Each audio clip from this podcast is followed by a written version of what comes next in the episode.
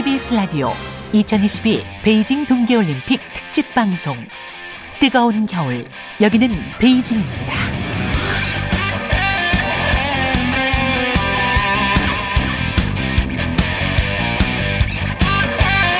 여러분 안녕하십니까 아나운서 이창진입니다. 지구촌 겨울 스포츠 축제 2022 베이징 동계올림픽이 17일간의 뜨거운 열전을 마치고 오늘 막을 내립니다.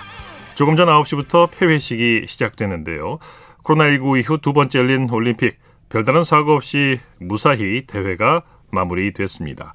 대회 기간 동안 우여곡절도 많았지만 선수들은 뜨거운 열정으로 투혼을 발휘해서 코로나에 지치고 힘든 국민들에게 큰 위로와 감동을 안겨주었습니다. 우리 선수들 힘든 상황 속에서도 총 9개의 메달을 수확해 목표 이상으로 선전했는데요.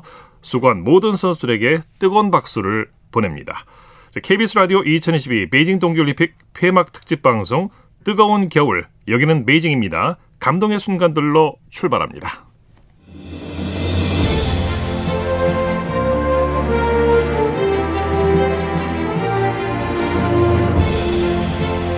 (2022) 베이징 동계올림픽 감동의 순간들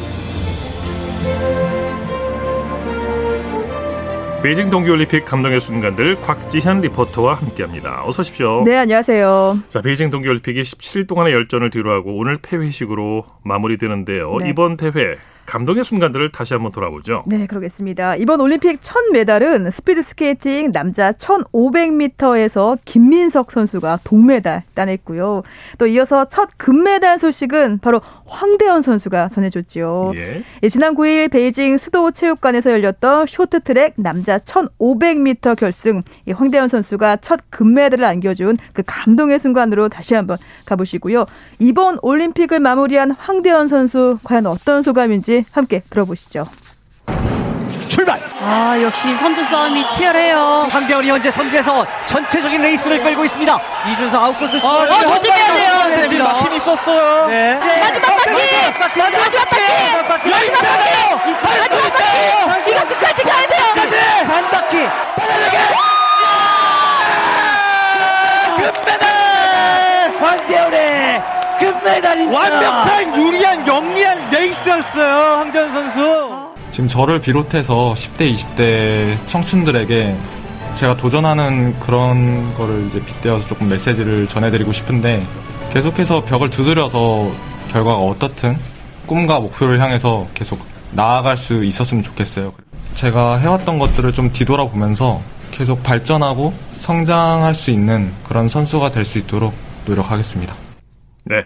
이번 올림픽에서 우리나라가 금메달 두 개를 따냈는데 네. 황대헌 선수에 이어서 여자 쇼트트랙 대표팀 에이스 최민정 선수 지난 평창 올림픽에 이어서 2회 연속 금메달을 따냈어요. 네, 그렇습니다. 최민정 선수 정말 세계 최고의 쇼트트랙 선수다. 다시 한번 확인해 줬습니다. 네. 지난 16일 쇼트트랙 여자 1500m 결승에서 금메달을 획득한 감동의 순간 다시 한번 들어보시고요.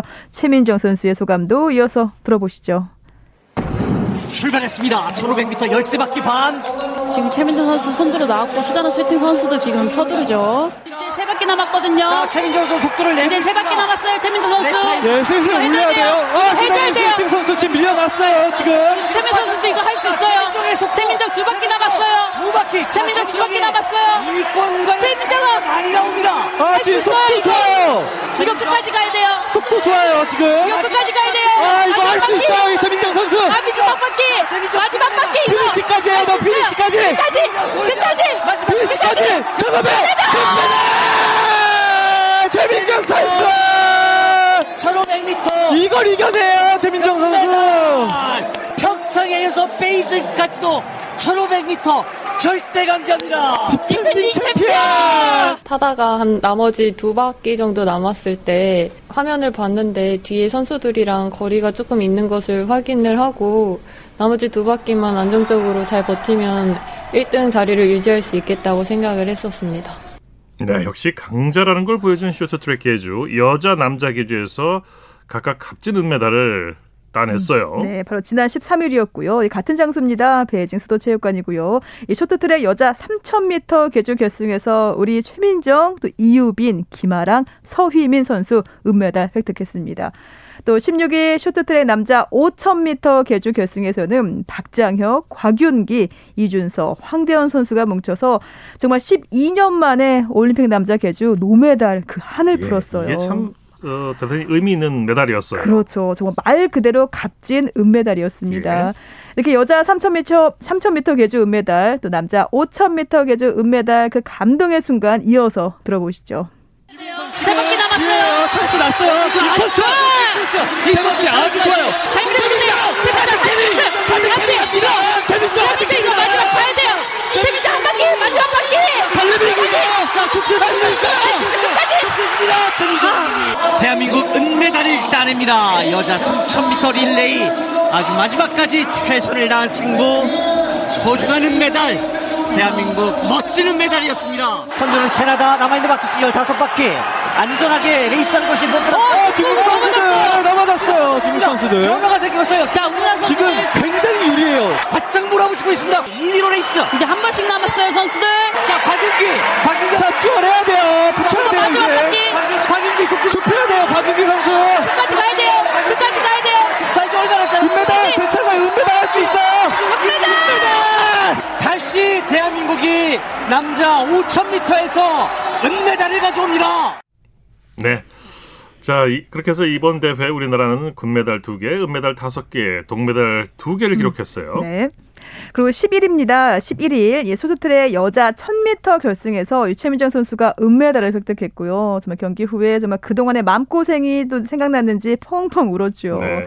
그리고 12일 스피드 스케이팅 남자 500m에서 차민규 선수 은메달 따냈습니다.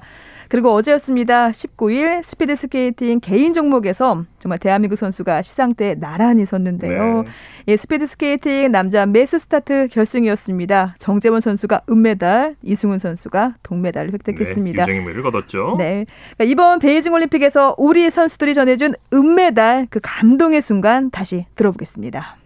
자, 이제 두 바퀴 이제 기회 계속 나요. 최민정 자, 선수. 최민정 선수가 밖으로 움직이면서 안쪽에 기회를 한번 더 할 수 있어요. 마지막 바퀴예요, 최민정 선수. 마지막, 마지막, 마지막, 아, 마지막. 이거 끝까지 가야 돼, 최민정 선수. 달리기, 달리기, 달리기, 달리기. 자, 최민정이 2위 은메달입니다. 시아나스 윌킨 선수가 금메달. 최민정 아주 마지막까지 최선을 다하면서 은메달을 따냅니다. 차민규. 네, 스타트 반응 괜찮았어요. 움직여. 네, 여기서 손을 좀 더 빨리. 자, 같이 가줘야 돼. 먼저 네, 빨리. 빠지면 좋죠. 네, 좋아요, 지금. 100m, 100m. 먼저, 먼저, 먼저, 먼저. 100m. 아, 좋아요. 갖다. 여기서 갖다. 들어가. 들어가. 34초. 33 초. 바오트기와 나란히 34초 3대를 기록했어요. 차민규 선수가 평창 동계올림픽 때 34초 42였거든요. 그 기록보다 0.03초를 당겼습니다. 네. 은메달! 베이징 올림픽 남자 매스 스타트 결승 정재원과 이승훈 이승훈 선수 나왔어요. 이승훈이 빠져나옵니다. 자, 마지막 바퀴. 이승훈 선수 자리 잘 잡았어요. 이승훈 빠져나왔어요. 스윙스 앞으로 이승훈이 정재원. 선수도 자리 잡아야 돼. 아웃으로. 아웃으로 좀 빠져나와야 돼요. 따라갑니다. 좋아요, 정재원 선수. 아, 정재원! 은메달 정재원 동메달 이승훈입니다. 와, 진짜 잘했어요. 대단합니다. 대단- 네, 베이징 동계올림픽 감동의 순간들 곽지현 리포터와 함께했습니다. 올림픽 기간 동안 수고 많으셨습니다. 네, 고맙습니다. 고맙습니다.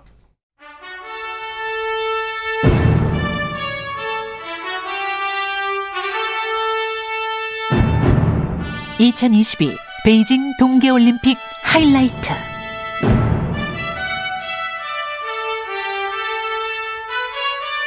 KBS 라디오 2022 베이징 동계올림픽 폐막 특집 방송 뜨거운 겨울 여기는 베이징입니다. 함께하고 계십니다. 지금 시각 9시 9분 지나고 있습니다.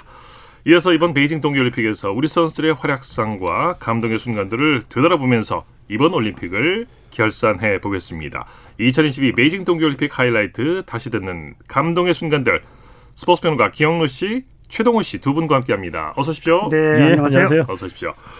자, 코로나19 이후 두 번째 열린 올림픽인데요. 처음에는 이, 이 베이징 동계올림픽에 대한 관심이 저조했던 게 사실이었고, 그런데 이제 박상 올림픽이 시작되니까 많은 관심을 보여줬고, 국민들께서 응원 열기도 뜨거웠는데요. 자, 두 분 이번 올림픽 어떻게 보셨는지 총평을 좀 부탁드리겠습니다. 먼저 기영로 씨부터 좀 말씀해 주실까요? 이번에 사실 3대 악재가 있었죠. 네. 어, 러시아가 우크라이나 침공한다는 전쟁설도 있었고 예. 또한 코로나 팬데믹 속에서 열렸고 마지막으로 국내 대선이 스포츠보다 더 재밌잖아요 지금. 그런 상황이 됐어요. 3대 악재가 있었는데 초반에 초반에 큰 일이 두 개나 나면서 관심을 모았던 거예요. 네. 처음에 중국이 쇼트트랙 1000m에서 어떻게든지 이제 중국 선수가 금메달을 따게 하기 위해서 여러 가지 또 어. 예, 네. 심판을 매수하지 않았나 의심이 들 정도로 또 하나는 이제 카밀라 발리에바 선수의 도핑 양성 의혹. 이 카밀라 발리에바 선수는 이번 대회 출전한 전체 선수 가운데 가장 관심을 모았던 선수예요. 네. 세계 신기록을 그동안 여덟 개나 세우지 않았습니까?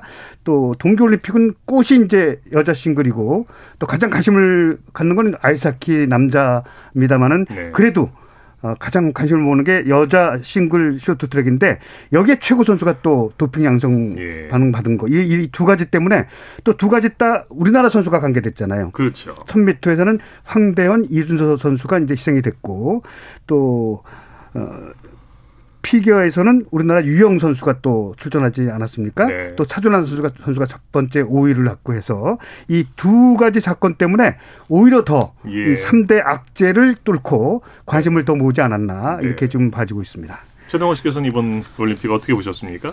올림픽을 우리가 보통 평가할 때 몇 가지 기준이 있거든요. 이번에는 말씀해 주신 대로 이제 코로나19가 가장 중요했는데 그 이른바 그 폐쇄 루프 어, 작동되면서 성공했다라고 보고요. 네. 어, 그 다음에 이제 그 언론의 보도나 시청률 측면에서 본 올림픽에 대한 관심도.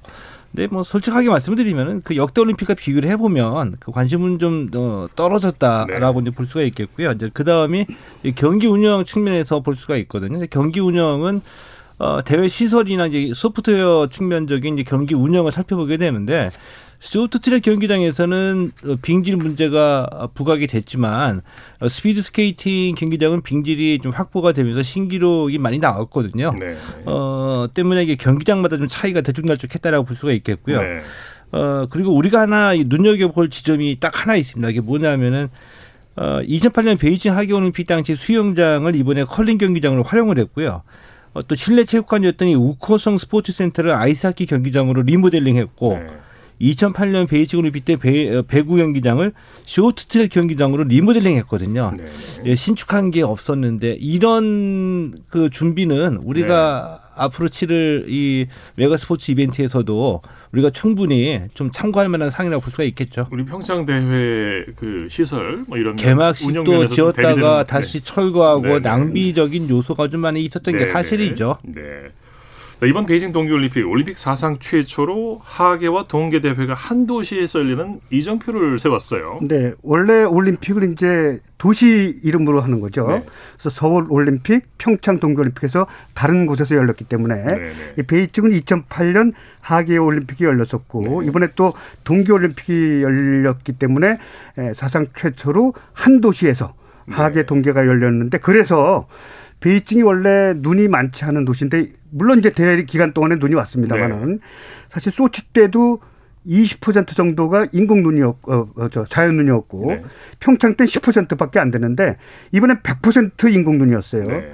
그래서 이제 에, 설상 종목에서 이변이 많이 일어났죠. 뭐 시프린 선수가 다섯 종목 전부 다 실패했는데 이 선수는 뭐 그 알파인 종목의 세계 최고 여자인데 네.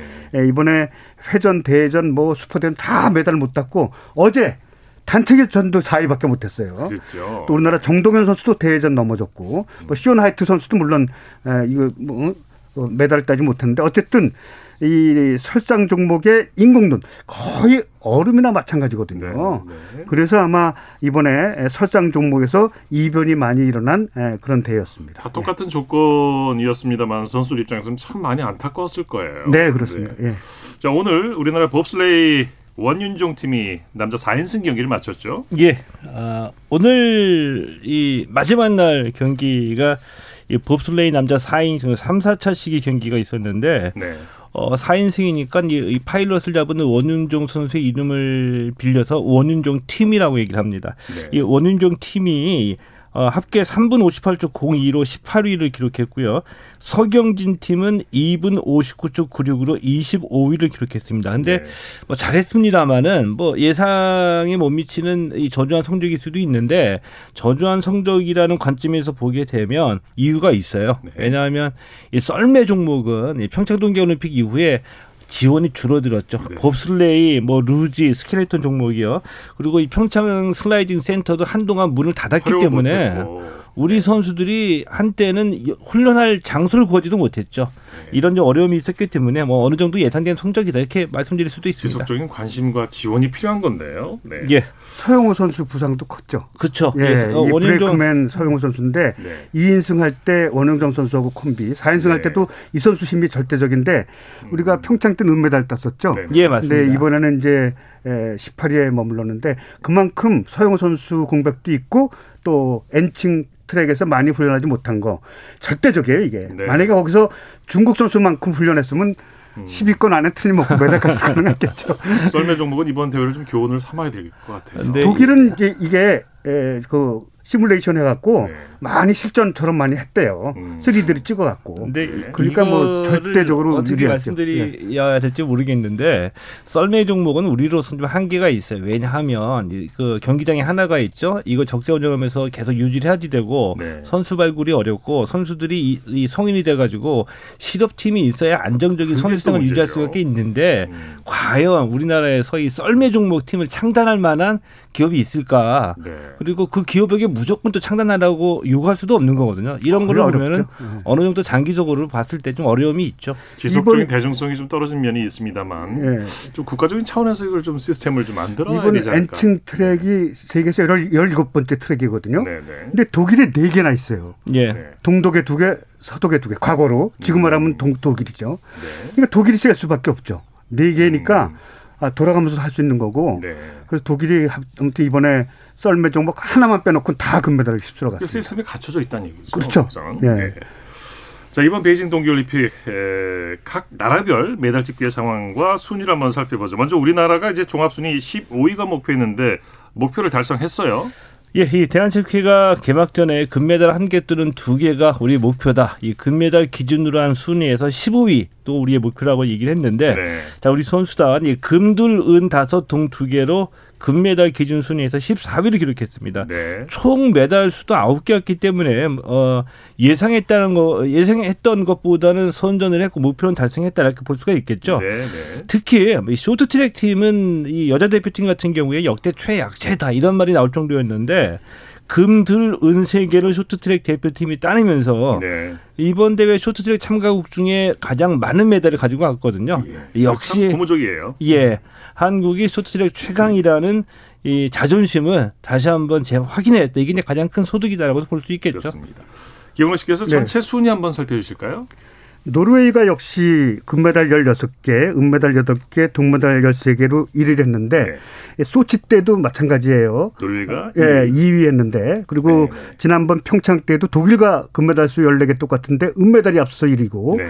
이번에는 이제 16개로 독일을 4개 차 따돌렸는데 역시 스키 종목은 거의 다 휩쓸잖아요. 크로스컨트리, 바이애슬론 또 얼음 종목도 강해요. 스피드 스케이팅이라든지. 그래서 네. 독일은 인구가 600만도 되지 않습니다. 우리나라의 5분의 1도 안 됩니다. 그리고 금메달 따도 단돈 10원도 없어요. 우리나라는 네. 평생 100만 원씩 주고 목돈으로 2, 3억씩 주잖아요. 네. 우리나라만 해도. 그전 세계에서 거의 없는 나라가 별로 없는데 네. 노르웨이는 단 10원도 안 줍니다. 금메달 따더라도. 그렇군요. 그러니까 생활 체육이 이 엘리트 아. 체육으로 자연스럽게 연결되는 이게 동계 종목만 그렇지 않고 핸드볼 음. 그런 것도 마찬가지. 여자 핸드볼 세계 최강 아닙니까? 포상금이 없단 말씀. 전혀 없어요. 또- 그렇군요. 예, 그러니까 생활 스포츠가 엘리트 스포츠로 자연적으로 연결되고 네. 그야말로 세계 최고의 스포츠 천국이다. 이렇게 보면 될 것 같습니다. 아마 저 세계에서 유일하지 않을까 싶은데요. 거의 유일합니다. 포상금 없는 또 나라. 싱가포르 같은 데는 6억, 10억 이렇게 되는데. 아닙니다. 예. 네. 참 대비가 되는군요. 자, 베이징 동계올림픽 조금 전 9시부터 폐막식이 진행되고 있는데요. 자, 그럼 여기서 폐막식 현장에 나가 있는 KBS 라디오 유기성 PD 전화 연결해서 현장 상황 들어보도록 하겠습니다. 유 PD 안녕하십니까? 네, 안녕하십니까. 폐막식 현장에 나와 있는 유기성 PD입니다. 수고 많으십니다. 베이징 현재 날씨는 어떻습니까? 어, 뭐, 현재 날씨는 3도 정도로 나오는데, 체감으로는 한 영하 3도가 되고 있고요. 네. 아무래도 폐막식 경기장은 이제 뻥 뚫려 있는, 하늘이 뻥 뚫려 있는 야외 공간이다 보니까 조금 더 좀 추운 상황입니다. 네, 서울은 오늘 많이 추웠는데 베이징 좀 낮군요. 네, 자, 지금 베이징이 폐막식이- 좀더 네. 따뜻합니다. 그런 것 같습니다. 자, 폐막식이 지금 진행 중인데 현장 폐막식 분위기는 어떻습니까? 개막식처럼 간략하게 진행한다고 하는데 지금 TV 상황에서 보이고 있습니다만 어떤가요? 네, 굉장히 간략하게 진행된다고 발표했었는데 실제로도 그렇게 진행이 된 것 같고요. 선수단이 나오기 전에 이제 소년 소녀들 아이들의 좀 퍼포먼스가 잠깐 있었고 그 이후로는 얼, 빠르게 선수단이 나와서요. 다 같이 지금 이제 경기장에 모여서 손을 흔들고 마치 꽃 모양 오륜기랑 비슷한 꽃 모양 위에 선수단들이 지금 모여 있고 관중들도 지금 굉장히 많습니다. 한 50% 이상 차이는 것 같거든요. 어, 그래서 축제 분위기가 나고 있습니다. 네. 저 관중은 어디서 다 모았을까요? 네. 잘 모르겠습니다. 네. 이규성 PD가 이제 개막식 전부터 계속 경기장을 에, 찾아다니셨는데 개인적으로 네. 인상 깊었던 장면을 꼽아보신다면요? 네, 제가 우연히도 이제 우리 선수들 메달이 나온 경기장은 다 직관을 했었는데요. 네. 그 중에서 가장 기억에 남는 경기 순간이라고 하면 이제 여자 개주 대표팀, 쇼트트랙 개주 대표팀 경기가 가장 기억에 남았던 것 같습니다. 네. 이 보통 같은 우리가 이제 금메달을 따는 순간이 가장 기억에 남기 마련인데 사실 좀 시대 인식도 변하고 올림픽을 대하는 태도도 변해서 그런지 저는 그 개주 대표팀 은메달 딴 순간이 제일 좋았고요. 당시 이제 우리 현재 취재진이나 뭐 많은 한국 사람들이 이제 모여 있었는데 2위로 들어왔는데도 사람들 입에서 이제 잘했다, 최고다 이렇게 박수 소리가 나오는 걸 제가 들을 수 있었어요. 그만큼 우리가 이제 올림픽을 즐기는 분위기가 됐다고 저는 생각이 들었고요. 무엇보다 이제 은메달 확정제에 사실 같이 뛰지 못했던 박지훈 선수까지도 너무 환하게 웃고 뭐 시상식에서도 우리 선수들 너무 즐겁게 밝은 표정을 지어주니까 보고 있던 저마저도 굉장히 기분이 좋아졌습니다. 유PD가 이제 어, TV를 보실 때 하고 이번 대회는 직관을 하셨는데 어떻게 다르던가요? 어, 아무래도 이제 현장에서 보면은 사실은 TV를 보는 것보다 더 안 보이는 경기도 많습니다. 뭐 컬링 같은 경우는 TV로 보는 게 훨씬 더 잘 보이거든요. 돌이 네, 어느 정도 네. 가까이 되는지.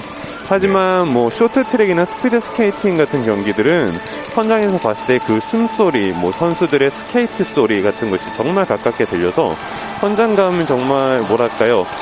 어, TV로 다 들을 수 없는 소리나 화면도 볼 수 있었고요. 네. 그 선수들이 끝나고 나서 뭐 눈물을 흘릴 때도 있고 환희의 기쁨을 포효할 때도 있잖아요. 그런 것들이 주는 에너지가 굉장히 저한테 감명 깊게 다가왔습니다. 그러셨군요. 예, 유피디님. 예, 예, 그 최동호입니다. 궁금한 아, 안녕하세요. 점, 예, 한 가지 여쭤보고 싶은데, 어, 네. 이제 저도 이제 그 뭐 취재를 하다 보니 그 올림픽 때마다 네. 취재할 때 그 일종의 편이라고 할게요. 그게 이제 그 도시마다 다 다르잖아요. 이번에 베이징에서 이 선수들이 좀 불만도 SNS에 올라오기도 했는데 실제로 네. 취재하는데 어, 좀 어려움이나 좀 불편함은 없었나요? 어, 제가 이제 자카르타 아시안 게임이랑 비교를 해서 설명을 드리자면요. 뭐 예. 올림픽은 아니었지만 이제 그 당시엔 코로나가 없던 시절 그리고 지금 이제 코로나가 있던 시절이잖아요. 예. 어, 저는 코로나가 있는 시절도 나쁘지는 않은 것 같습니다. 어. 취재진 입장에서는 왜냐하면은 셔틀버스 같은 게 너무나도 잘 되어 있고요. 이제 진입할 수 있는 구간과 진입할 수 없는 구간을 그 전에 명확하게 그어주지 않았던 부분이 원래는 현장에서 있는데 지금 명확하게 다 알려주거든요. 제가 갈 수 있는 곳과 갈 수 없는 곳. 또 예를 들어서 제가 무슨 믹스존을 간다 치면은 미리 부킹을 하고 갈 수 있는 시스템인데 예전 취재에서는 이제 믹스존도 뭐 따로 부킹이라는 게 없이 그냥 가서 그 앞에 진행 요원이 어 괜찮다 하면 들어가고 안 된다 그러면 못 들어가고 약간 이런 경우가 굉장히 많았는데요. 예. 코로나19가 되면서 오히려 그런 게 엄격해지면서 취재진 입장에서는 출입은 괜찮아졌다. 하지만 선수들과 더 가까워지는 거는 이제 뭐, 어, 안 되기 때문에 그런 점은 좀 아쉽다고 볼 수 있을 것 같습니다. 유기성 PD님 고생 많습니다. 저 네. 스포츠 평론가 기영로입니다. 네, 안녕하십니까? 예, 예. 지금 폐쇄 루트 속에 있는데 얼마나 네. 불편했었어요? 그, 뭐 관광은 지금 생각도 어. 못 하는 겁니까? 아, 예, 전혀 이제 밖으로 나갈 수 없고요. 네. 어, 제가 알기로는 한 두 번 정도 그래도 이제 시티 투어 형식으로 현장 취재진들이 나갈 수 있는 관광 코스가 한 두 번 정도 대회 기간 동안 있었던 걸로 알고 있고요. 아, 못 가셨군요, 하지만. 뭐, 예, 왜냐면 이제 저희도 이제 현장을 좀 찾아가야 되는 경기가 있는 상황에서는 네. 저희가 아무래도 이제 가기가 좀 어려웠었고요. 네. 하지만 뭐 코로나19로 폐쇄 루트라고 얘기를 많이 했지만 전체적인 경기 운영, 대회 운영은 어, 저는 굉장히 좋았다고 생각을 하고요. 네. 이제 저희 스포츠단에서 이제 매 스포츠 이벤트마다 이제 도와주시는 전문 코디님이 계신데 네. 그 코디님께서 말씀하시기도 이번 올림픽 진행은 정말 역대급으로 잘 진행이 된 것 같다 이런 얘기를 해주셨습니다. 네. 뭐 그만큼 코로나 19라서 더 진행이 잘 되는 측면도 있었던 것 같습니다. 네, 고생 많으셨습니다. 네, 유기성 PD. 아, 네. 네. 어, 대회 초부터 음식에 대한 여러 가지 예, 문제점, 불만이 좀 많았는데 어떠셨어요? 저 직접 어, 겪어보시니까 음식이라든지 숙박 어, 시설이라든지요. 네, 뭐 숙박으로 치면 사실 코로나다 보니까 1인 1실이 되니까 저로서는 굉장히 좋았는데요. 그리고 네. 아마 많은 분들도 다 거기에 대해서 만족을 하셨을 거예요. 음. 하지만 말씀하신 이제 음식 그 부분은 조금 좀 아쉬웠습니다. 네. 대회 초반부터 계속 얘기도 있었고 사실 선수들의 불만도 계속 있어 왔잖아요. 네. 하지만 이제 크게 나아지지 않는 모습을 보였는데 제가 이제 중간에 저희 2024년에 강원 동계 청소년 올림픽 있는데 거기 이제 조직위 분들이 이쪽에 또 오셨거든요. 네네. 그쪽에 이제 IOC 관계자분들이랑 얘기를 하다 보니까 그분들도 식사의 중요성을 굉장히 잘 알고 있는데 주최 측에서도 그런데 방역에 너무 많은 비용을 쏟았다고 하더라고요. 예. 그래서 그러다 보니까 식사에 우리가 더 쓸 수 있는 여력이 없었다 이런 얘기를 좀 들었습니다. 네. 그래서 아무래도 이 코로나19가 우리의 식사를 조금 좀 불안하게 만든 거 네. 아닌가 이런 생각이 들었습니다. 네. 그럼 도시락을 드셨나요? 계속해서? 아, 도시락은 배달도 안 되고요. 어. 도시락은 절대 못 먹게 돼 있었고요. 네. 어, 식당, 호텔, 저희가 이제 묵고 있는 숙소죠. 거기서 이제 조식을 먹을 수 있고, 네. 거기에 있는 음식은 뭐 얼마든지 시켜서 먹을 수 아. 있었습니다. 네. 하지만 이제 가격이 조금 비싼 편이어서 이제 많이들 이용은 하진 않았고요. 또 미디어 센터에 가서 미디어 센터 식당을 이용했는데, 네. 뭐 로봇이 만들어준다 뭐 이런 얘기가 나왔지만 실제적으로는 이제 반찬도 없고 조금 좀 중국이라고 하기에는 좀 아쉬운 네 그런 음식들이 많이 나왔습니다. 기름기가 많았다고 그러던데 어떠셨어요? 네, 뭐 기름기가 많았으면 차라리 다행이라고 생각하는데 뭐 기름기가 많다고 느낄 만한 음식의 종류가 많지가 않았어요. 그랬군요. 네. 네. 아무튼 예, 취재하고 여러 가지 면에서 고생 많으셨습니다. 네. 언제 오십니까 한국에? 어, 저희는 이제 오늘 폐막식 현장 끝나고요. 내일 이제 아침부터 이제 호텔 나서서요. 내일 네. 오후 비행기를 타고 전체적인 방송단이 들어갈 예정입니다. 네, 조심해서 오시세요. 네, 고맙습니다. 네, 베이징 동계올림픽 폐막식 현장에 KBS 라디오 유기성 PD 예, 전화 연결해서 현지 상황 들어봤습니다. 자, 우리나라가 이제 금메달 2개, 은메달 4개, 동메달 2개로 종합순위 14위를 차지했는데 한국 쇼트트랙 선수단 목표로 했던 금메달 2개 이상이라는 목표를 달성했습니다. 자, 그럼 여기서 우리나라 여자 쇼트트랙의 전설 94년 릴레 한매로 98년 나가노 동계올림픽 2회 연속 금메달의 주인공 전희경 감독 전화 연결해서 이번 대회 쇼트트랙을 결산해 보도록 하겠습니다. 전 감독님 안녕하십니까? 네, 안녕하세요. 네, 스튜디오에 스포츠 평론가 기영노 최동호 씨 나와 계십니다. 안녕하세요. 예, 안녕하세요. 네, 안녕하세요. 네, 네. 반갑습니다. 네, 자, 이번 대회. 네. 우리나라 쇼트트랙 선전했습니다. 금메달 2개, 은메달 3개 아니겠습니까? 이번 대회 성적 어떻게 평가하십니까? 어, 뭐 여러 가지 악조건 속에서도 아주 잘 싸워준 것 같고요. 예. 어, 애초 애초에 이제 예상했던 이제 목표는 충분히 달성을 했다고 생각을 합니다. 예. 자, 먼저 그러면 이번 대회 에, 쇼트트랙 하나씩 하나씩 정리를 해 보겠습니다. 먼저 지난 9일 대회 6일째 남자 1500m 황대원 선수 우리나라 첫 금메달을 안긴 그 감동의 순간으로 다시 한번 가 보시겠습니다. 출발! 아, 역시 선두 싸움이 치열해요. 황대원이 현재 선두에서 전체적인 레이스를 끌고 있습니다. 이준서 아웃코스 어, 조심해야 돼요. 지금 막힘 있었어요. 네. 마지막 바퀴! 마지막 바퀴! 마지막 바퀴! 마지막 바퀴! 이거! 끝까지! 반 바퀴! 금메달! 황대원의 네, 나옵니다. 선수의 1500m 금메달 순간이었습니다. 네, 에, 전희경 씨 저 기억론인데요. 네네. 하다못해 우리나라 전설 전희경 씨도 1000m하고 3000m 계주 금메달 4개 땄잖아요. 네. 500m가 없어요. 500m는 저는 동메달 땄습니다. 예, 금메달이 없다는 얘기죠. 네. 왜 우리가 그렇죠. 500m가 강하지가 않아요? 어, 아무래도 이제 스타트가 좀 느린 게 좀 약점으로 작용을 하는데요. 네. 뭐 저 이후로 뭐 박승희 선수라든지 뭐 몇몇 선수들이 스타트 좋은 서- 스타트를 가진 선수들이 나왔었죠. 네. 그런데 이제 최민정 선수가 최근에 이제 스타트를 좀 보완을 하면서 네. 500m까지 좀 잘 타는 지금 그런 선수로 지금 정평이 나 있는데요. 어, 초반에 스피드를 붙이는 게 좀 약점으로 작용을 했었지만 지금은 많이 네 보완된 걸로 알고 있습니다. 전희경 씨가 전성 저 선수 시절 할 때도 제가 생각하기로는 양양 A 있었고 양양 S, 왕춘노 이런 선수 있지 않았어요? 네. 그 선수들이 반칙을 또 전희경 선수한테 많이, 많이 한 것 같은데 파컨 씨도 그렇고 왜 중국 선수들이 이렇게 반칙이 많아요? 어, 글쎄요. 근데 반칙을 하는 거는 저 모르겠어요. 잘 저도 잘 안 해봐서 모르겠는데 당했잖아요. 마음이. 네 마음이 급해서 네 아마 그런 게 아닐까. 근데 다른 나라 선수는 마음이 안 급한가요? 네, 몸이 먼저 가는 거죠. 네. 중국 선수가 유난히 네. 스포츠맨십의 문제 아닐까요? 네, 네. 예, 정 감독님 저는 최동호입니다. 네. 예. 안녕하세요. 네. 그 쇼트트랙이 뭐 세계적으로 상향 평준화가 됐다는 얘기가 나온 지도 이제 오- 오래됐죠.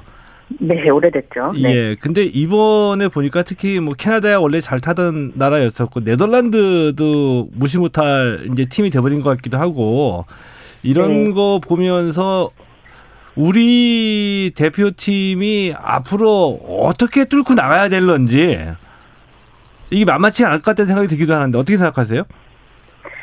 어, 이제 갈수록 어려워지는 건 사실이고요. 지금 메달 참가국 중에서 이제 그때도 가장 많은 메달을 땄습니다, 우리가. 예. 그래서 이제 최강인 것은 이제, 인- 어, 이제 인정이 됐지만, 어, 네덜란드, 말씀하신 네덜란드랑 또 원래 잘 타던 캐나다 선수들도 꾸준히 잘 타고 있고요. 예. 지금 현재로서 이제 어 많이 밀리고 있는 것도 사실이에요. 근데 또 우리 선수들은 항상 이제 위기에 강한 모습을 보여줬기 때문에 저는 뭐 특별히 걱정은 안 합니다. 걱정은 안 하지만 네, 앞으로 이제 어 많은 꿈나무 선수들을 키우는 게 관건인데요. 요즘 뭐 어 운동부 학생들 이제 어떤 예, 많이 많은 변화가 있지 않습니까? 예. 그런 것 때문에 네, 선수층이 좀 얇아지는 것도 있는데요. 저는 이거는 장기적으로 봤을 때는 좋은 거라고 생각은 하지만 네, 지금 당장은 좀 어려움이 있을 것 같습니다. 네, 네. 여자 3000m 계주 결승에서 최민정 선수의 막판 스포트로 은메달을 따내는데 전 감독님도 이 종목 두 대회 연속 금메달을 따셨죠.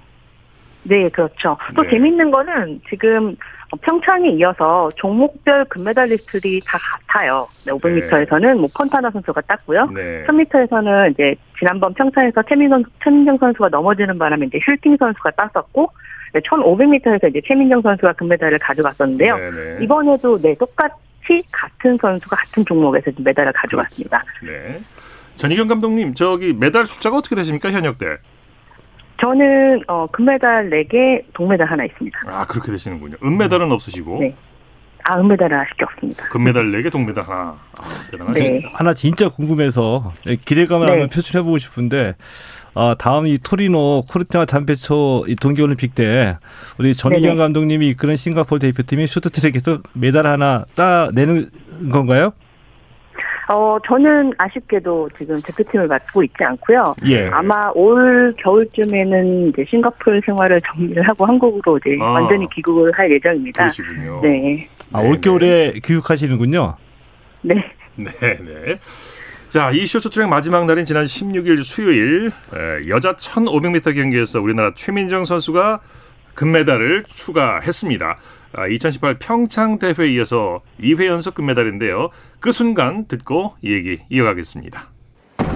출발했습니다. 1500m 열세 바퀴 반. 지금 최민정 선수 손들어 나왔고 수자나 스위팅 선수도 지금 서두르죠. 이제 세 바퀴 남았거든요. 자, 최민정 선수 속도를 내고 이제 세 바퀴. 남았어요. 최민정 선수. 예, 슬슬 올려야 돼요. 아, 해줘야 돼요. 슐팅 선수 지금 밀려났어요, 지금. 최민정 선수도 이거 할 수 있어요.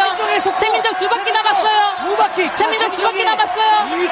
최민정은 많이 나옵니다. 아, 지금 있어요, 속도. 좋아요. 이거 끝까지 가야 돼요. 속도 좋아요, 지금. 이거 끝까지 가야 돼요. 아, 이거 할 수 있어요, 최민정 선수. 아, 마지막 바퀴. 마지막 바퀴. 피니시까지 해요, 너. 피니시까지. 끝까지. 끝까지. 피니시까지. 천사배. 금메달! 최민정 선수. 네, 여자 1500m 금메달 최민정 선수의 금메달 순간이었습니다. 전 감독님은 1000m시잖아요. 94년, 98년 두 대회 연속 금메달인데 그때 생각나시겠어요? 아, 네, 많이 났죠. 그때는 1500m가 없었기 때문에 네, 1000m가 아. 가장 긴 종목이었습니다. 없었군요. 어저께 말씀 음, 들은 대로 1500m는 장거리에 해당되고 500m, 네네. 1000m는 장거리가 아니라면서요. 네, 그런 1000m는 이제 중장거리고요. 네네. 500m는 단거리에 속하죠. 그렇죠. 자 그리고 이날 앞서 열린 남자 5,000m 릴레이에서 또 값진 은메달이 나왔는데 이 경기 어떻게 보셨습니까? 어, 이 경기 조금 아쉬움이 많이 남았던 경기인데 네, 그래도 선수들이 넘어지지 않고 끝까지 경기를 잘 마무리해준 거에 저는 만족을 합니다. 네. 또 사실 이제 메달도 정말 중요하지만 경기 내용도 상당히 중요하다고 생각을 하거든요. 네. 그 순간순간 판단하는 게 상당히 중요한데 선수들이 그때 그때 맞게 대처를 잘해서 네, 끝까지 경기를 잘 마무리할 수 있었던 것 같고요. 어, 중요한 건 선수들이 얼마나 자신이 연습한 만큼 또 노력한 만큼 그런 어, 노력들을 다 보여줄 수 있는지 그게 가장 중요한 것 같습니다. 그래서 최선을 다해서 후회 없는 경기를 했으면 네 그거 그거 그게 제일 좋은 게 아닌가 싶습니다. 그래서 저는 남자 개주도 그렇고요. 어, 태민정 선수도 그렇고 경기가 끝난 후에 특히 태민정 선수는 이제 얼음 공주라고 뱀에 붙었을 정도로 잘 웃지 않는 선수인데 그래도 이번 올림픽에서 이제 처음에 부진 뭐 악재 다 있었는데 끝까지 좀 웃, 그러니까 웃음을 잃지 않고 마지막에 정말 너무 환하게 웃는 모습이 저는 너무 그때 약간 좀 울컥했어요 예. 보는데 네. 정 감독님. 네. 이번에 그 혼성 계주 2000m가 처음 신설됐잖아요. 근데 네네. 우리나라 박정혁 선수 넘어지는 바람에 이제 해보지도 못했는데 또 중국은 네네. 또 브루토스 터치라고 해서 어 정말 에, 3위를 하고도 네. 또 금메달을 땄습니다. 앞으로 이 종목이 어떻게 될 것 같아요, 우리나라한테? 음, 이 종목은 사실 조금 불리한 종목인 것 같아요. 아, 불리해요? 어. 네, 네, 남녀 선수가 모두 이제 스프린터 이제 선수 아, 단거리 500m. 선수들이, 네, 네, 예, 네, 예. 500m 선수들이 있어야 되는데요. 네. 어, 그리고 이제 체격들이 약간 신체 조건이 좀 비슷한 여자 선수들이 있는 팀이 상당히 유리하다고 생각을 합니다, 저는. 예. 네, 그래서 아, 네덜란드와 중국 선수들에게 아주 유리한 종목이 아닐까 오히려, 생각이 예, 예. 듭니다. 예. 네. 예, 저- 정 감독님 한 가지 궁금한 게 물론 네. 우리 선수 가운데 뭐 황대현 선수는 뭐 일찌감치 치고 나와서 선두 이 선행을 해서 승부를 보는 스타일의 선수도 있지만 어, 네. 우리 선수들 대부분이 보면은 이제 막판에 승부수를 거는 한두 네. 바퀴 정도 남겨놓고 승부수를 거는 이제 그런 그 전술로 보였거든요. 근데 상대 네네. 선수들도 뭐 선두로 나가다가 충분히 마지막에 우리 선수들이 치고 나올 것이다라고 대비하고 있는데도 불구하고 그래도 우리가 네. 통할 수 있는 이유는 무엇인지 좀 궁금하고요. 그리고 네. 이런 전략이 앞으로도 계속 유효할지 이게 좀 궁금하네요. 어, 어떻게 보면 한국 특유의 어떤 그런 작전 중에 하나가 마지막까지 기다렸다가 네, 바깥으로 크게 돌면서 폭발적인 스피드를 이용해, 이용해서 이제 추월을 하는 거잖아요. 예. 사실 이게 상당히 어렵습니다. 근데 보시는 분들은 상당히 쉽게 너무나 이렇게 쉽게 쭉쭉쭉쭉 나가니까 쉬워 보이는데 네네. 이거는 솔직히 몇몇 선수만 가능하다고 저는 생각을 합니다. 어떤 노하우가 필요한 건가요? 어, 일단 훈련 양이 좀 많아야 될 것 같고요. 저는, 어, 선, 선 훈련 후 기술이라고 생각하는, 선 체력 후 기술이라고 항상 강조를 하기 때문에, 훈련 양이 일단 뒷받침돼야 되고요. 또 이제 파워풀한 어떤 그런 힘이 필요하고, 네, 지구력도 필요하고, 그렇기 예. 때문에, 그 센스 또 어느 순간을 네. 잡아야 되잖아요. 타이밍이죠, 타이밍이죠, 네. 네. 자, 이 우리나라 쇼트트랙 이번 대회 금메달 2개, 은메달 3개의 값진 성적을 거뒀는데요. 쇼트트랙이 이제 세계적으로 평준화 실력이 평준화되고 있지 않습니까? 앞으로 네. 우리나라 쇼트트랙의 미래 어떻게 보십니까? 어, 좀 전에도 말한 것 같은데, 어, 지금 당분간 다음 올림픽까지는, 네, 지금 이, 네, 금메달을 가져간 선수들이 다음 올림픽까지는 그대로 경쟁을 하지 않을까, 이렇게 생각이 예상이 됩니다. 네, 예상이 되고요.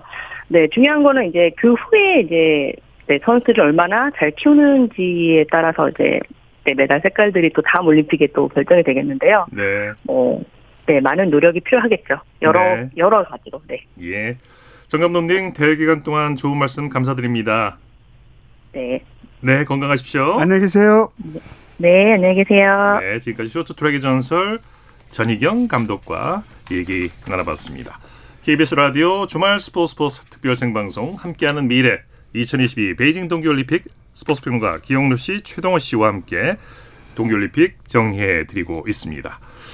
이번 대회에도 메달 효자 종목인 쇼트트랙, 스피드 스케이팅에서 메달이 나왔는데요. 특히 남자 스피드 스케이팅 1500m에서 김민석 선수가 아, 동메달을 따냈는데 이 메달이 첫 메달이라 의미가 컸던 것 같아요. 네. 에, 1500m는 사실 아시아 선수한테는 에, 넘지 못할 벽이었는데 네네. 에, 평창 때 김민석 선수가 따고 이번에 두 번 연속 땄는데 그렇죠. 그걸 보면서 또 한 가지 생각이 났어요. 이승훈 선수가 밴쿠버 올림픽 때 만 미터 금메달 땄잖아요. 예. 물론 이제 네덜란드 선수가 코스 위반을 했기 때문에 어버지리로 네. 어, 금메달 땄습니다만 5천 미터도 금메달 땄거든요. 예. 그리고 이번에 금둘 은색이었는데 동이 없었거든요. 동. 네. 이번에 동을 또 조이 메타이 선수한테 조합을 맞췄다, 이런 얘기 500분의 하더라고요. 1초 차이로 됐고 네. 그래서 이승훈 선수가 실력도 세계 최종상 아시아 최종상 한국 최종상이지만 네. 행운도 또 어, 그 만 미터 금메달도 그렇고 이번에 500m 동메달도 그렇고 네. 조이 멘타이 선수한테 500분의 1초 차이로 네. 이겼잖아요. 그러니까 이승훈 선수는 이제 이번 대회를 끝으로 다음 음. 올림픽에는 나올지 안 나올지 모르겠습니다만 아마 영원히 우리나라의 에, 그 동계 종목의 최고 영웅으로 남게 될 것 같아요. 실력과 아마도- 행운이 겹쳐서. 아마도 전 세계적으로 말이죠. 그 올림픽에서 금, 은, 동메달을 다 따는 선수는 뭐 손에 꼽을 것 같아요. 많지 않을 것 같습니다. 많지 않죠. 이번에 네. 비스트 선수가 금메달만 어, 다섯 대 연속 땄습니다만 금운동 다 따고 예. 열두 개 땄잖아요. 그렇게 조합이 맞. 그 선수는 이제 동학의 올림픽을 통틀어서 네. 어, 가장 최고 기록이죠. 다섯 대 예. 연속 금메달이니까 네. 그런 선수 빼놓고 아시아에서는 무조건 이승훈 선수가 최고입니다. 그래서 이제 금, 네. 은, 동을 다 이렇게 조합을 네. 맞춰서 다 따내기는 따기도 참 했고 또 아시아 선수가 네. 만 미터, 오천 미터에서 금메달 딴 거는 앞으로 아마 네.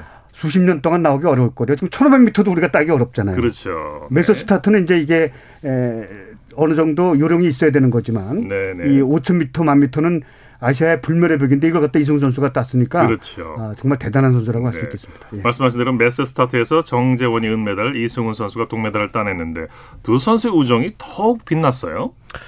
우정일 수도 있겠고요. 예. 우정보다 더한 어떤 적어도 이 경기장에 들어서 오면 둘 간의 어떤 신뢰 관계라고 볼수 있는데 네. 나이 차이도 많이 나잖아요. 그러니까 그렇죠. 정재원 선수는 이승훈 선수를 믿고 어, 따라야 되는 거고 어, 또 이승훈 선수는 정재원 선수의 어떤 미래 선수로서의 성장 가능성에 대해서 얘기를 해주면서 조언을 해줘야 되는 입장인데 네, 네. 이 페이스 메이커를 평창 때 정재원 선수가 했었죠. 이제 고등학생 신분으로. 근데 이게 상당히 특별한 관계이거든요. 네네. 이 특별한 관계인데 어, 이번 대회에서 또 정재원 선수가 성장해서 은메달, 이승훈이 동메달을 땄다는 걸 보면은 이 그 특별한 관계가 해피엔딩으로 끝나가는 그리고 이승훈 선수가 뭐 다음 올림픽에 출전할지 않을 수도 있겠고 이후에 지도자로서서 더 큰 그 관심을 갖고 자신이 갖고 있는 경력과 경험을 정재원 선수에게 투영하면서 제2의 그 이승훈으로 만들려고 노력하지 않을까 네. 이런 정도의 그 생각까지 드는 거죠. 네. 오늘 폐막식을 끝으로 올림픽이 막을 내리면 4년 후에 이탈리아 밀라노에서 개최하게 되는데 두 분 이번 올림픽에서 아쉬운 점이나 해결해야 될 과제 어떤 걸 꼽으시겠습니까? 저는 스노보드 종목이 중국과 또 제, 클로이 김이라고 재미동포 선수가 금메달 따지 않았습니까? 예. 우리한테 충분히 가능합니다. 네. 그래서 앞으로 쇼트트랙뿐만 아니라 아, 스노보드 종목, 특히 빅에어 같은 거 이런 종목에 우리가 더 신경을 많이 쓰게 되면은 우리가 노르웨이만큼 아니더라도 네. 아시아 최고 자리는 다시 되찾지 않을까. 그래서 스노보드 종목을 앞으로 더 장려하면은 우리의 전략 종목이 될 것 같습니다. 네. 어, 올림픽은 일단 우리가 이제 축제라고 얘기를 하죠. 전 세계인의 축제. 근데 전 세계인의 그 축제가 되기 위해서는 무엇보다 공정하게 운영이 돼야 됩니다. 예. 그 편파 판정 없어야 기본이죠. 되는데 매 대회마다 이런 논란이 있었고요. 이, 어, 이 편파 판정이 있다 보면 어떤 현상이 드러나느냐 하면 이 전 세계 언론에서는 이 편파 판정 얘기를 하는데 그 개최국에서는 그들만 좋아하는 거죠. 우리가 메달 땄다라고 네. 해서 그렇죠. 이게 그들만이 잔치죠. 예, 그렇게 돼버리니까 어, 전 세계인의 그 진정한 축제는 편파 판정 오심이 없어져야 된다라고 네. 말씀을 드리고 싶고 한 가지만 짧게 말씀드리자고 한다면은 아, 동계올림픽은 특히 이제 환경 생각해야 됩니다. 아까 우리 기억노 평론가께서 인공눈 말씀해 주셨는데 네. 이대로 3, 40년 뒤에는 아, 이 동계올림픽 개최할 수 있는 나라가 불과 몇 개 나라 안 나올 수도 있다 이런 네. 지적들이 나오고 있거든요. 또 지구가 뜨거워지고 있지 않습니까? 예. 근데 인공눈 위에서 이 설상 경기를 계속하는 게 어떤 의미가 있을지 이것도 좀 저는 좀 걱정이 되기도 하죠. 네, 네. 자, 2022 베이징 동계올림픽 하이라이트 스포츠 평론가 기영로 씨, 최동호 씨와 함께했습니다. 자, 올림픽 기간 동안 두 분 정말 수고 많으셨습니다. 고맙습니다. 예, 고맙습니다.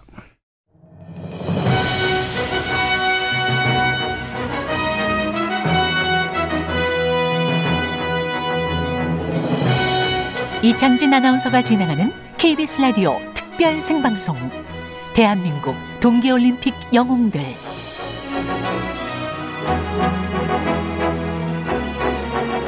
KBS 라디오 2022 베이징 동계올림픽 폐막 특집 방송 뜨거운 겨울 여기는 베이징입니다. 함께하고 계십니다. 9시 45분 지나고 있습니다.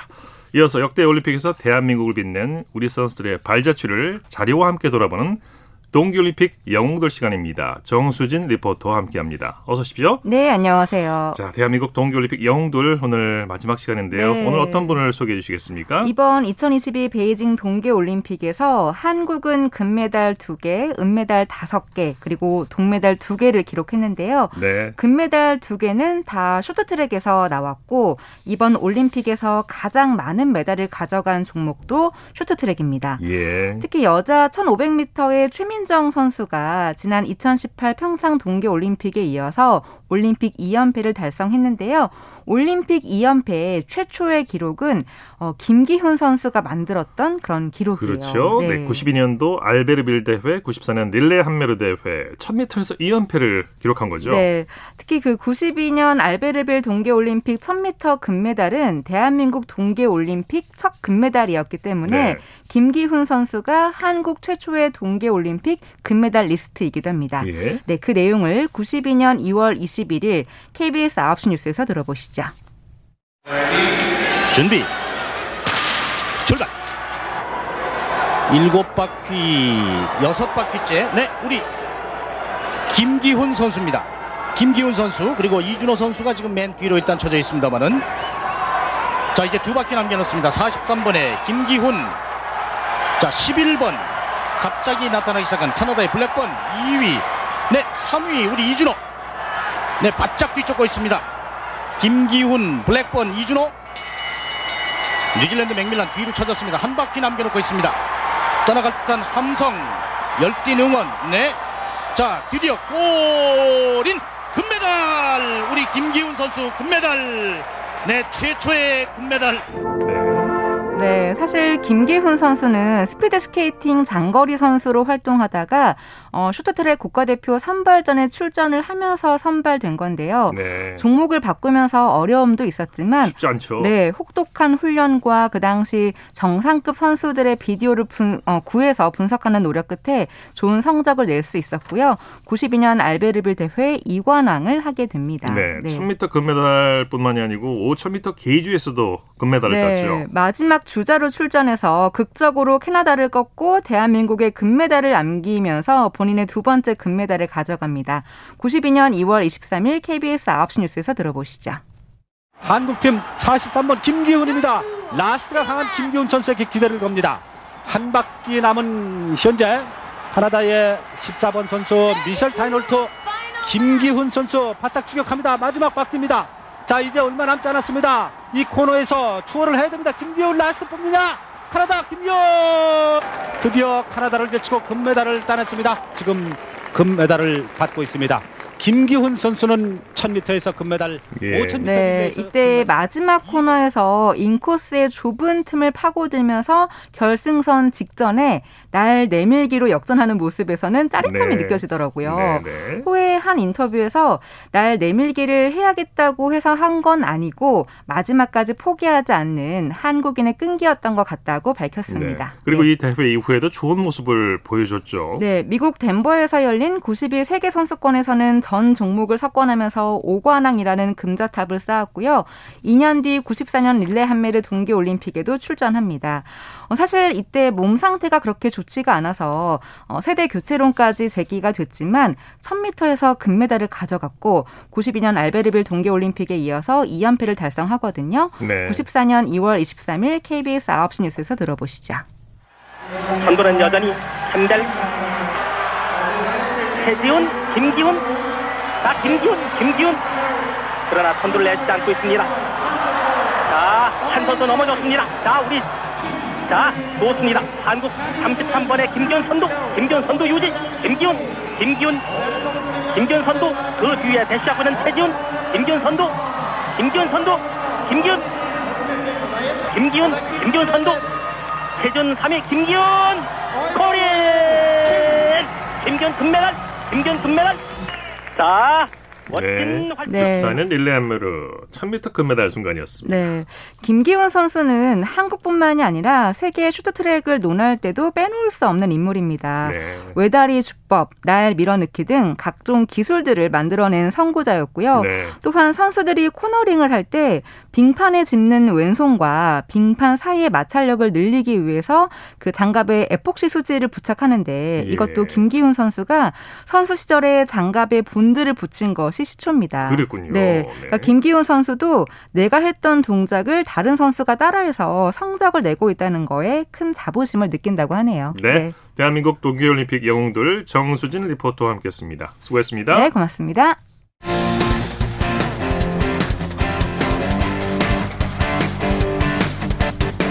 (2022) 베이징 동계올림픽 와이드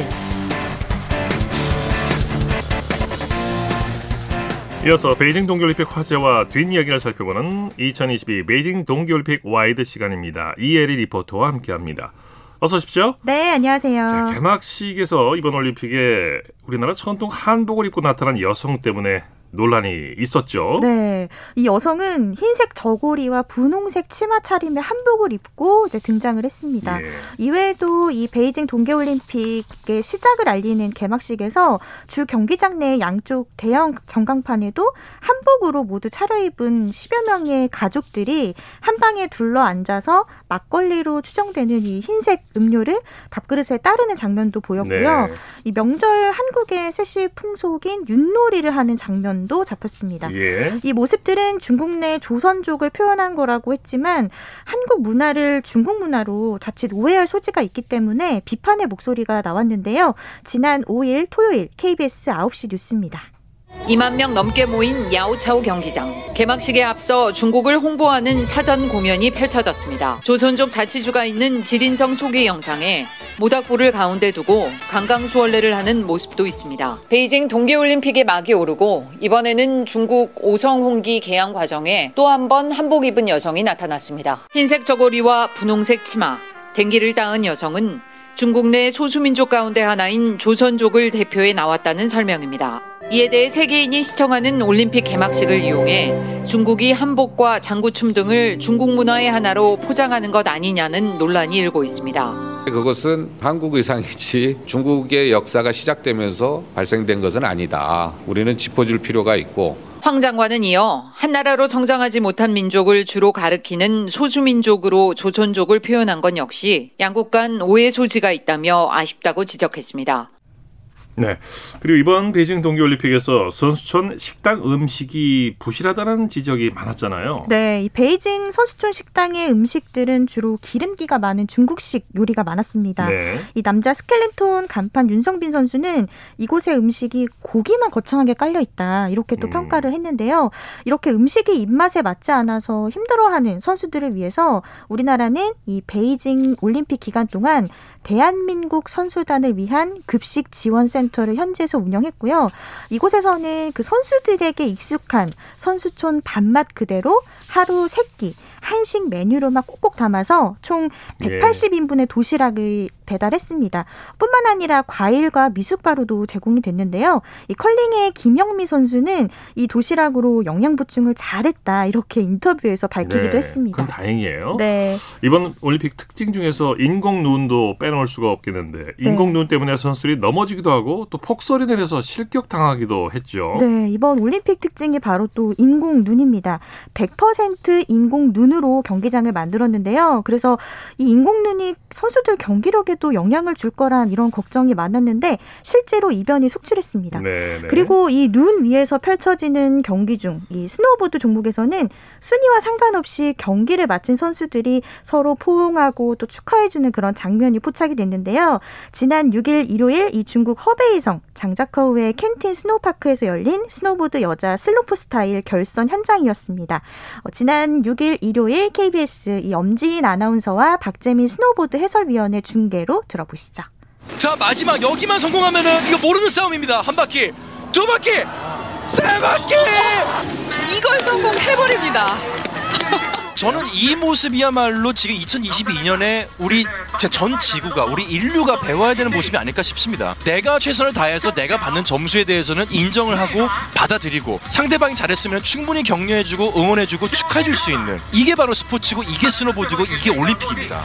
마지막에 세 명의 선수들이 함께 부둥켜 안고 설원에 누워서 기뻐할 때 그 모습이 굉장히 올림픽 정신을 그대로 보여주는 모습이지 않나 생각이 듭니다. 자 오륜기 다섯 개의 원이 같이 뭉쳐 있지 않습니까? 지금 오세아니아, 아메리카, 아프리카, 아시아, 네, 네, 다양한 대륙들이 모였습니다. 유럽까지, 네. 네. 자, 이번 베이징 올림픽에 든 비용이 계획보다 다섯 배나 더 들었다고 해요. 네, 우리나라 시간으로 오늘 미국 월스트리트 저널에서 중국이 베이징 동계 올림픽에 계획한 것보다 무려 다섯 배 이상의 비용을 들였다고 보도했습니다. 네. 어, 이곳에서는 그 건축 기록과 관련 부처의 그런 공개 문건을 포함해서 종합을 해 보니까 이번 동계 올림픽에 최소 160억 달러, 우리나라 돈으로 약 19조 1천억 원을 사용한 것으로 예. 추정이 되는데요. 중국은 실제로 최소 10개의 시설을 처음부터 새로 지었는데 음. 올림픽 시설 관련 초과 지출만 우리나라 돈으로 약 9,600억 원이 넘는다. 이렇게 보고하고 있습니다. 예.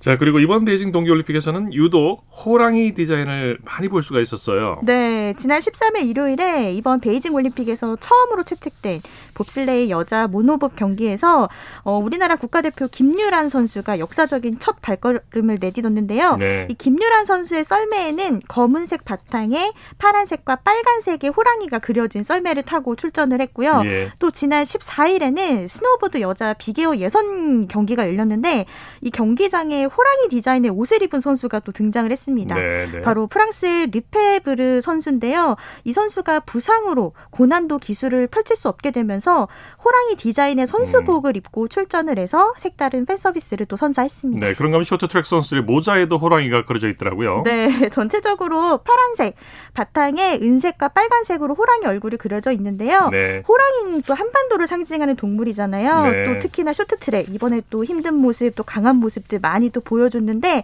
또 이번 쇼트트랙 종목에서 참가국들 가운데서 또 1위를 차지한 만큼 우리의 그런 세계 최강의 위상을 또 재확인 했습니다. 네. 자, 2022 베이징 동계올림픽 와이드 이혜리 리포터와 함께했습니다. 고맙습니다. 네, 고맙습니다. KBS 라디오 2022 베이징 동계올림픽 폐막 특집 방송 뜨거운 겨울 여기는 베이징입니다. 이 시간 마치겠습니다. 올림픽 특집 방송 함께해 주신 여러분 고맙습니다. 지금까지 아나운서 이창진이었습니다. Spores, spores.